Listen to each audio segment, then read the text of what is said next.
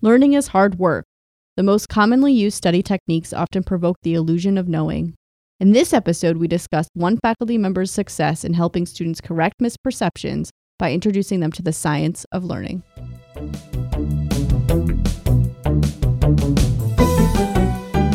Thanks for joining us for Tea for Teaching, an informal discussion of innovative and effective practices in teaching and learning. This podcast series is hosted by John Kane, an economist, and Rebecca Mushtare, a graphic designer. Together we run the Center for Excellence in Learning and Teaching at the State University of New York at Oswego.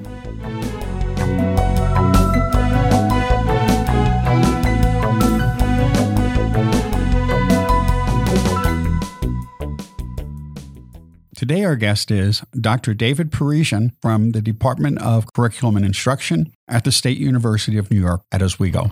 Today our teas are Barry's Irish Tea. I'm not drinking tea today. No? Nope. I'm trying to cut back. With some people it's an addiction. Yeah. I have a problem. Okay. I'm drinking Prince of Wales tea today. Can you tell us a little bit about what you teach and how you became interested in incorporating evidence-based practices in your classes? Well, I teach a few different courses. One, I'm on loan to the computer science department for the CSC 103, which is Computer Tools and Informational Literacy for Educators. And then in the teacher prep program, I do EDU 394, which is interdisciplinary methods, and then EDU 303 and oversee the Block 1 practicum students, and do the online EDU 430, which is taking concurrent with their student teaching. What is the 303 and the last one you just said? 303 are the Block 1 practicums. So their first semester junior year, when they entered the block sequence for education, they have to spend time in a classroom. So field placement secures their placements, and then they spend a semester observing and helping where they can, but they're getting their feet wet up being in a classroom. And the EDU 430, the online course, is professionalism and social justice. And that's an online course that they take concurrent with their student teaching. So a lot of the modules that they're based on actually helps them in preparation for the edTPA that they have to submit for certification. So how does the evidence-based practices fit into these courses that you've been teaching? Well, one of the things that happened is the CSC 103 is designed for freshmen or transfer students that come to us for teaching certification. So one of the things we look at is approach that class from how technology is integrated in education. And one of the things, there was the book read we had a few years back by Peter Brown, Make It Stick, kind of reaffirmed my doctoral work as we went through it. And I created a little quiz, a little match pair quiz, so that if they had to learn effective means, does repetition build memory or does retrieval build memory? And taking the material from the book and organizing this quiz. And what I found out was that all my students failed. So when it came to the 12 principles within the book that we were testing on, less than 1% passed, which meant that a lot of the students we see coming to us, even though they can come to college, don't have the knowledge or foundation of what strategies are most effective to learning. And that, in a teacher preparation program, my thought was, do I continue that propagation through the pipeline, or do I try to stop that flow of students who are not effective or aware of the most effective strategies? As they go out to be teachers, would we want them to have those effective strategies so they can implement them once they start teaching? Do you stage an intervention? Yes.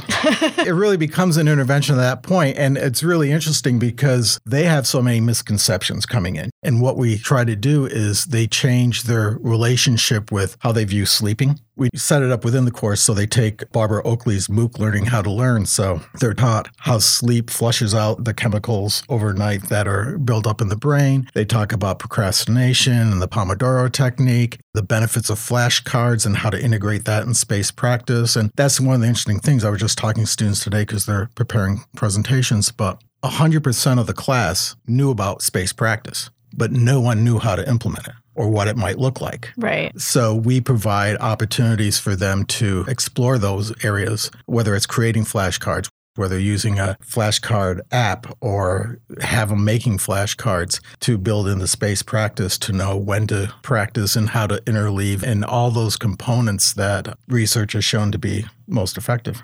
Many of our listeners are familiar with all of these, but could you go back and talk just a little bit about the Pomodoro Technique? The Pomodoro Technique is really fascinating. What it is for those who procrastinate, you block out 25 minutes. And actually, the Pomodoro Technique is based on a tomato kitchen timer where you set it for 25 minutes. And then at the end of 25 minutes, you take a 5-minute break. And then you set the Pomodoro timer. Can you go through it again? And what happens is you begin to measure your workload in terms of how many Pomodoros it take. For the students, what I notice is they start changing their perception of assignments from a product-driven, what's the end product, to a process of how to get to that end product. So many have commented on that, and you can get apps on your phone that are the Pomodoro Technique that will set up a 25-minute block. There are apps that will stop any notifications for that time, so you don't have to keep looking at their phone, because that's the big distraction that I've noticed, is that people are attached to their devices and have to be aware of every beep and every notification and everything that comes, as opposed to blocking time.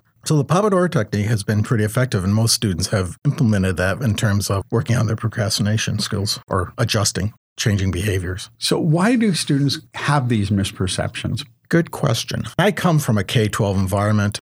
I was a secondary science teacher for 18 years. I was a district administrator for another 12. So coming from the K-12 environment, what my message was to them is that you were taught by loving, caring educators who were passionate about what they did and did the best they could with what they had based on information. That might not have been entirely best practices of what we now know about neuroscience and how the brain learns and the effective study strategies and the materials from Make It Stick. So I think they grew up with whatever progression they went through. One thing I did notice is that students who struggled, that worked hard in school, but just got into college, still struggle with the workload.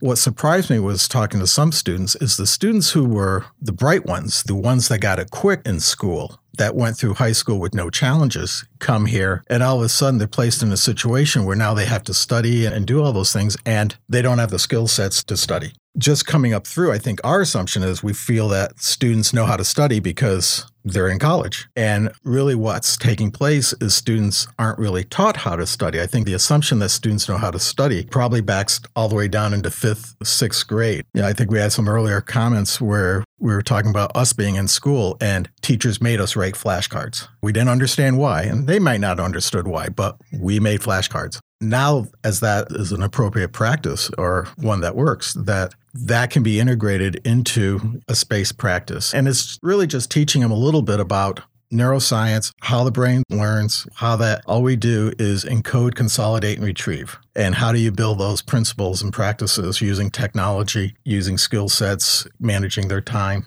and try to put that into a package where they can begin to see it. Because once they see it, they want to improve their study. So then they begin doing it. So they go to bed earlier, they get better sleep, and they begin to change their behaviors. I didn't expect that, but it was an awesome sidebar from that.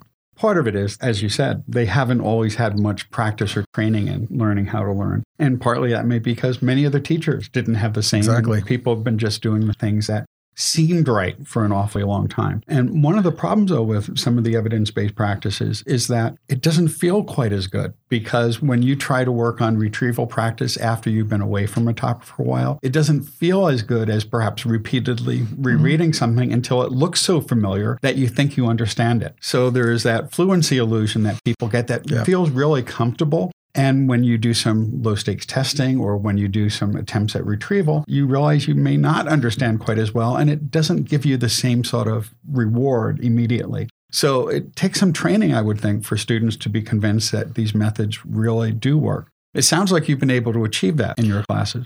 One of the advantages is it's set up so that we use the class and the content within the class as a training mechanism. So they'll practice working on a flashcard app to learn the app and then create flashcards for the content. One of the things they do have to do, because the modules I set up are in a worksheet form, so the initial encoding part is our instructional part. The consolidate part is them now going into another class and applying it in another class and showing the evidence of mine. So that they're forced to not only just use it in mine, but now go into a Psych 100 or a lit course or whatever they're in to create flashcards, create mind maps, begin to incorporate that. And we map out, when are your tests? So how far do you have to back up? So it's really coaching them on how to utilize those strategies and to get them so they can begin to internalize that to meet with their success. Do you find that the students are a little resistant at the beginning, or do you think because you're providing the evidence and the science behind, the reasons behind why you might use a method, is that what's helping? Well, I think it's a combination of both. Part of it is that they go through the MOOC, so it's not me presenting the science. Then we have a series of videos. There's a gentleman by the name of Thomas Frank who has a series of videos on studying and using it. So he has a more modern twist to it, being late 20-something or just through college. So it's a more animated video. And then I'm in class, give suggestions, those type of things. But once they saw that on the first day of school, they take a quiz and fail it and then realize that they don't know what they think they know, then they're pretty open to this is what we're going to do for the semester. Sounds pretty motivating. It is a motivating technique, yes. Well, I had one student once said, like, first day in college and I've already failed a quiz. I'm like, rather fail it now than in 15 weeks. Yeah. That's the point. It's really just redefining their tool sets and introducing new ones. And not everyone takes to everything. Like mind mapping is a classic example, whether it's Tony Buzan's method, but I'm very mind map oriented. But a lot of students have a negative experience towards it. And I said, if you want to be a teacher, you may never do a mind map, but you will know how to do a mind map because you may have a student that needs to know how to do it and you have to be able to teach it. So even if it's not for you and you don't like it, you darn well better know how to be able to help someone else learn it. It's redefining a different role for the teacher as our candidates come through as be more knowledgeable base, more pragmatic, and more understanding on what effectively works because they can then share that information with their students. So what do we do for all those students who aren't in your class in their first year? Right, who aren't becoming teachers, but they're trying to exist in this system, who might also have the same exact struggles that your students have. What's your recommendation? Well, again, Thomas Frank has great videos. And whether it's how to read a college textbook, how to take flashcards, how to do any of that, that's one aspect. Knowing that you need help is another aspect. We have the success tutors that have those skill sets and are using the same information to help other students. So I think there's resources on campus to support that.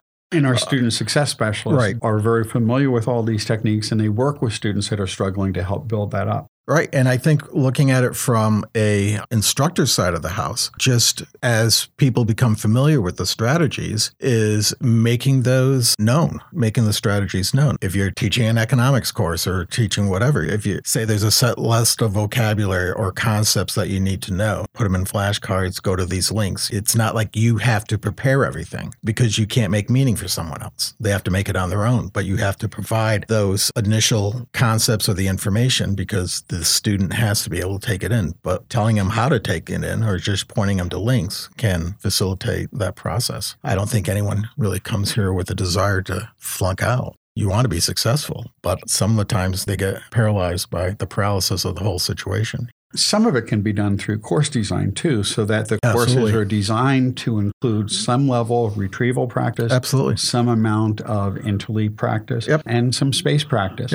Yeah, absolutely. And those type of structures in the redesign, isn't that large of a jump to do for the professional side of the house? The biggest thing I can tell for any student, the simplest thing to do if you're feeling that stressed is breathe. It's kind of funny. Whenever you're upset, what do people tell you to do? They tell you to breathe. And just from a physiological standpoint, taking deep breaths, slow deep breaths, once you start breathing at about 6 breaths a minute, there's a branch of the vagus nerve of the parasympathetic system of our physiology that automatically slows the body down. So when you're taking a test, what do? Breathe slowly. You get stressed out on it, draw a circle around every 5th question so that every 5th question, you're just taking 3 deep breaths just to say, this is all right, we can do this. And that will calm the physiology and reduce that stress response of seeing an exam, the fight, flight, or freeze. And we've all experienced those with varying degrees of success. But we want to set up a system where students will generally be successful. Absolutely. So you've talked about the Pomodoro technique. You've talked about breathing. You've talked about flashcards. What are some other key things that instructors could help students think about as strategies to be successful? Well, you mentioned sleep, too. Sleeping's good. And that's something that students often have trouble with. Well, it was interesting because there was a presentation done once, and one of my students, I commented that she would stay up till 2, 3 in the morning texting her friends, and then they got that part of the MOOC talking about sleep, and she's the one that started to go to bed at a more reasonable hour to be able to sleep. I think if one hasn't read Make It Stick, that's a great book. And I think for a lot of us on the professional side of the house as instructors, we're like the great white shark of our content. We're the rogue. We're at the top of the food chain. But one of the things I think the book does is lays out for you this way in which people encode information, consolidate, and retrieve it. And I think having that as a foundation and then reaching out to the center here for how would you design something? I'm struggling with this. And just say, I want to reach the students, because I think a lot of professors do want to make those connections with the students. I think there's help and support on campus to help people in designing those strategies. Personally, I start with trying to give the overview, try to give the gestalt of the course. What's that wholeness going to look like? And then just lay out the clear objectives and then integrate and make the assignments being those flashcards and studying and there's just so many ways to communicate, I guess. Even taking Barbara Oakley's MOOC, Learning How to Learn, and just learning some of the bases from the neuroscience, even from the students. Have students get together informally and go through it. It doesn't really take a lot. All the information's out there. And if I recall, it's offered every month, isn't it? It's a 4-week MOOC. Well, it's a 4-week. It's offered very regularly. Like every week now, I think. Yep. For those who aren't aware of the MOOC through Coursera, a MOOC is a massively open online course. Coursera is a vendor for that. And Barbara Oakley's MOOC, I think last year I read in the New York Times where it was the most popular MOOC on the planet. It is, I believe, still the most popular MOOC. I know when I took it with 275,000 other people at the same time. That was a few years back.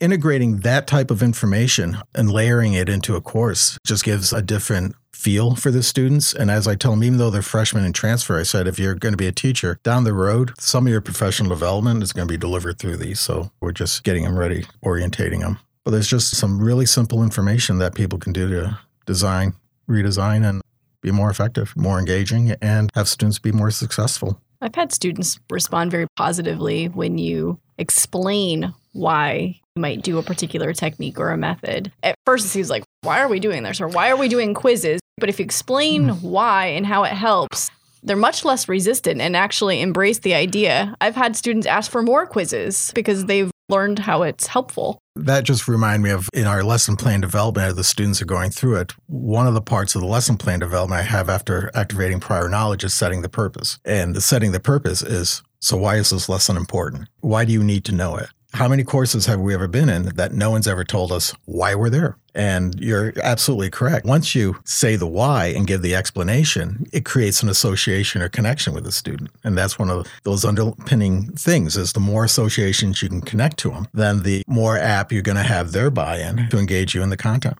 I think a lot of times students see assessments like quizzes and tests as some sort of penalty. Put you in the penalty box or whatever, and that's a faculty member's way of torture or something. But as soon as you say that the purpose of doing this is to help you recall information and to make sure that you have that foundational knowledge you can continue building in these more advanced classes, they stop seeing it that way. And it's pretty amazing that it doesn't take much of a conversation.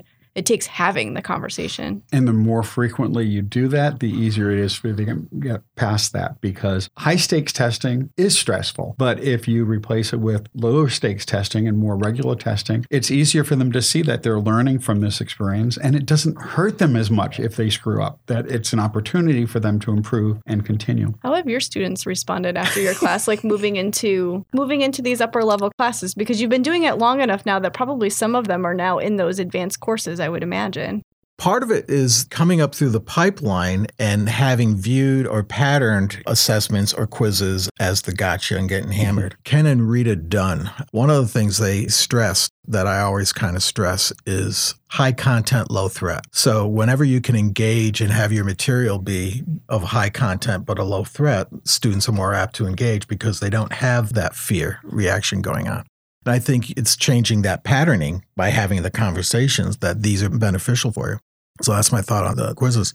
Some of them continue that patterning. And that's one of the things where I try to keep it going for the semester in hopes that they're gradually continuing to do those processes, those strategies to continue their learning. The one thing about teaching the freshmen, I'm probably one of the few faculty members that have this interesting purview because I see them as freshmen or transfers coming in. I'll see them as their Block 1 Junior EDU 303 practicum. I'll touch base with them again for the ADO students that take 394 as their Block 2. So I have them as a class, and then in Block 4 when they're seniors going through the end of the pipeline. So I can see their growth along the way from that. And And ADO is adolescent. The adolescent, education. Yeah. And in that one, they're constructing the lesson plans. They're trying to see how this all fits together, trying to pull on multiple layers. We revisit Make It Stick because in all my courses, that's just part of it. So they'll read the book as a textbook in that section. So then they can begin to refresh like, oh, I remember when we did this and how's it going? And then we have conversations on when they've been using it and how effective it's been. Right? You just keep trying and plugging away and stepping up to the plate every day. You get to take a new swing. And the more people who do that in their classes, and certainly the more people who are trained to do that at lower levels in elementary and secondary school, the better off students will be. Yeah, especially nowadays when you look at the various challenges in a K-12 environment, if you can begin to seed the ground with what works and just focus on that, then we'll be okay.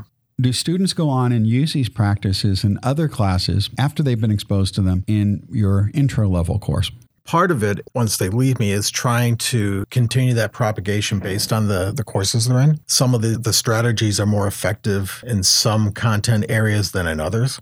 Math is always a struggle in terms of looking at applying the flashcards. While you can do color coding or dual coding where you're including images or multicolored in the equations as you follow different variables through an equation sequence, those type of things. The other thing is that the strategies, and this might be one of the misconceptions students have, learning isn't easy.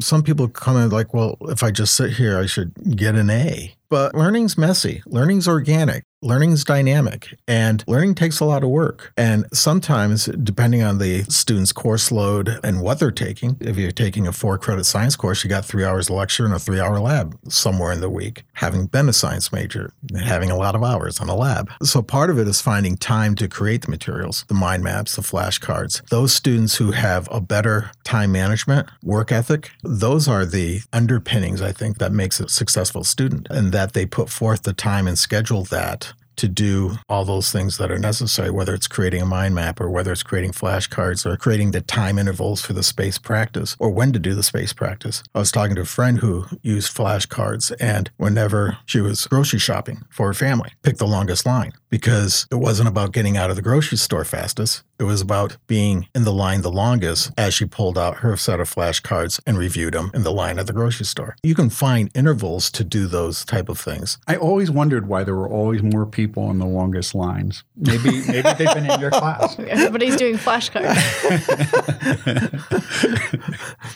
But again, flashcard is just one aspect of that, but you can integrate that from a quiz standpoint, from a retrieval. And one thing that could be interesting is when you look at the research on flashcards or how to create them, there isn't the level of how do you create going down Bloom's continuum of higher processing from a flashcard aspect. A lot of the information we see is low level vocabulary words or those type of things. But how do you all of a sudden take two flashcards and compare them and say, compare and contrast these two concepts or something? And so how do you get a bigger cognitive load going from using those in the designing of flashcards? That'd be a great study for someone to do. We'll just put that out for anyone who'd want to.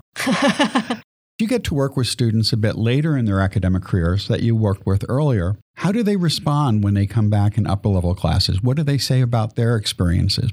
Usually semesters later, they forgot about me.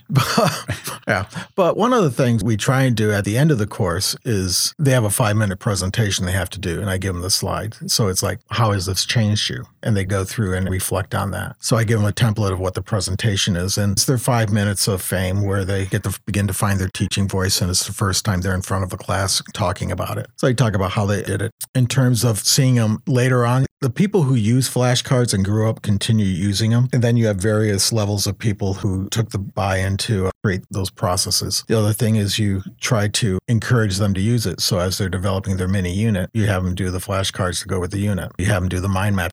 So you have them go through it. And I think from that aspect, they recall fairly quickly what it is they needed to do to generate it. And then it reminds them, they're like, oh yeah. But if we do this in more classes and we use them or we structure our classes so that students naturally adapt some of these practices, it's going to help reinforce these things. And the more people are reminded of how important this is and how their usual practices may be really helpful in cramming for a test the next day, but aren't going to allow them to remember the things much past that day. Right. In the real world, you have to remember those things past that day. A couple of the themes that you were mentioning most recently is about time management and the work ethic component fitting into this. And so it seems like that's the next discussion. How do you make sure that students know what is a good work ethic? Do they even know? Do these conversations happen? I'm not sure that they do. You can see those students that have work ethic pretty quick. Mm-hmm. And I'm just trying to flash back through courses and images through my head of students. From a freshman, those that are asking questions, those that are getting work done and turning things on time, those who are turning it in early, those who show up to class early or sitting there, they have a certain level of comfort within themselves where they'll ask a question. Truth be told, I didn't feel comfortable asking a question in college till after 7 years of college. Not that it took me that long to get a bachelor's degree. It wasn't until after I did my student teaching a long time ago. And after I did my student teaching, I learned how to study. I did the outlines before the chapter. The following semester, I went for an earth science certification taking out geology courses. So I outlined the chapters before I walked in there. I pre-taught myself the material. I laid out all my notes and stuff for the lecture. Had the conversations because then it was internalized to me that this was important. And I think until someone gets that into their intrinsic fabric of themselves, that where they want to take this as being important. And I still don't know what I want to be when I grow up. I think that's the big thing. People who are serious know to get the job done. They'll do the work and they'll do it to what they need to do. And if you give them criticism and feedback, they correct it. I'm hearing a growth mindset described. Mm-hmm. You're open to feedback. The real challenge is how do you get students with the fixed mindset who maybe don't have that work ethic or good time management skills to get on board. And you mentioned that case about some students earlier who had done really well in high school and then suddenly struggle when they get here. Those empirically tend to be the students who have a fixed mindset where they've been successful with the techniques they've used. Yep. But once they have to move into a new environment or they have to engage in more transfer than they had to earlier, suddenly face some struggle and it's a shock to them. And they often give up. Well, and one of the interesting things, though, and this they'll need to be reminded of, but within all of us, we have growth and fixed mindsets. Yes. So I could have, and I'm not picking on math, but pick on math. Most students, math is not a strong aspect because really the only time you do math is in math class. No one asks you when you're walking down a street to factor a quadratic equation, right? Rarely. Well, rarely. Yeah. Okay. For the 64,000. But you consider a musician. They know with practice they get better. In sports, you know with practice, you'll get better. In math, if you practice, you'll get better. So part of that is understanding the context of which it is. I may struggle in math, but I might be a musician in the band, and so I know. So you have to kind of transfer where they have been successful and showing them in this part where they're not being successful, how they can be. Because if you can tap into a person's growth mindset, and it could be in a K-12 environment, you have somebody who I saw students riding their skateboards. Phenomenal skateboarder, can do all these tricks, will spend hours learning a trick, right? That whole idea can be shifted to their studies as well. How long did it take you to learn this trick? How many times did you fall along the way? And how many times did you fall? The culture's changing where not only are we imparting the information to the students, but we're also being their coach. We're trying to nurture them. We look at them as adults coming here without their parents for the first time. The baton we're handed is actually trying to nurture them into the adult working life and understanding how we learn, how we process information, how we interact, the building of rapport, how do you do the rapport aspect is all part and parcel, I feel, what we need to do or what we do. And that's what I do. How did you integrate the MOOC into your class? I build the class around modules that last 2 weeks. So with the beginning of class, I took some of the material from the MOOC or what the topics were, and then I created worksheets based around that. So if it was procrastination, then there's articles that they were reading and picking up on and getting their takeaways. So that part was teaching the foundational aspects of how these strategies work and then giving them time to practice and doing them within the 2 weeks. The MOOC they can view offline. They can take the quizzes. The other thing I did is with Barbara Oakley, she had Coursera set me up as an administrator for my course. So then I could just upload my class list to it, and then it would keep track of the quizzes. Oh, nice. And then I could download the grades or whatever. So she was giving them the content on one side. We were building in related practices and article support on the other side. Then the consolidation part, and I broke it down into an encoding section of the worksheet, a consolidation and a retrieval part, basically patterning our learning process. Mm-hmm. So watching videos and reading were encoding. Applying the material was the consolidation and then their reflection, and the reflections based on making a video, responding to an interview question, or reflecting on their experience over the 2 weeks. And they were able to communicate those. So part of it is just finding out what MOOC is doing, getting materials that pattern that. That's where I brought in the Thomas Frank videos and other support materials. The learning scientists also have some good ones. Yeah, as well. Exactly. And I use a lot of the learning scientists material. And McDaniel's site deals with retrieval practice. So there's a variety of things. We try to overlay the MOOC with Make It Stick and strategies there to create an environment that over the first 4 weeks, they're experiencing, they're learning, and they're beginning to apply. And then as we build out the other modules, we still keep repeating. For example, this is module 4 we're in, and one of the things I'm training them in is advanced search strategies. What are the topics they're going to be searching? Well, there's 8 setups within the lab. So elaboration, retrieval, space practice, those are the deep research things. So each group has to now prepare a presentation, but they have to do the research. What's the research that supports this? What are strategies to help? So now there'll be 8 presentations of the 8 strategies that they've learned. Trying to deepen and make touch points through the semester and keep reminding them, constant reminding, constant. So what are you going to do next? Well, next will be a continuation with the computer science, looking for more in-depth application across the content areas to help students. And then professionally this summer, working with Education Administration Department and their Project Blend Symposium, we'll be doing the 3rd installment of Resiliency and Leadership, working with the Institute of HeartMath. So outside of that, we'll continue to work in those areas of heart-brain synchronicity and just working and having fun. Thank you for joining us. It's been a pleasure. Been my pleasure. Thank you very much. It's always great to hear what you're doing in your classes and the results, and thanks for sharing that for everybody else. Very good. Thank you.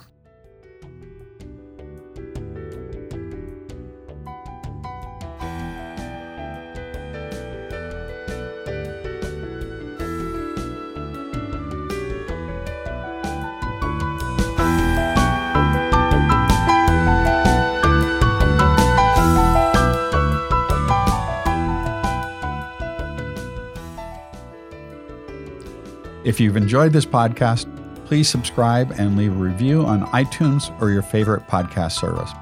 To continue the conversation, join us on our Tea for Teaching Facebook page. You can find show notes, transcripts, and other materials on teaforteaching.com.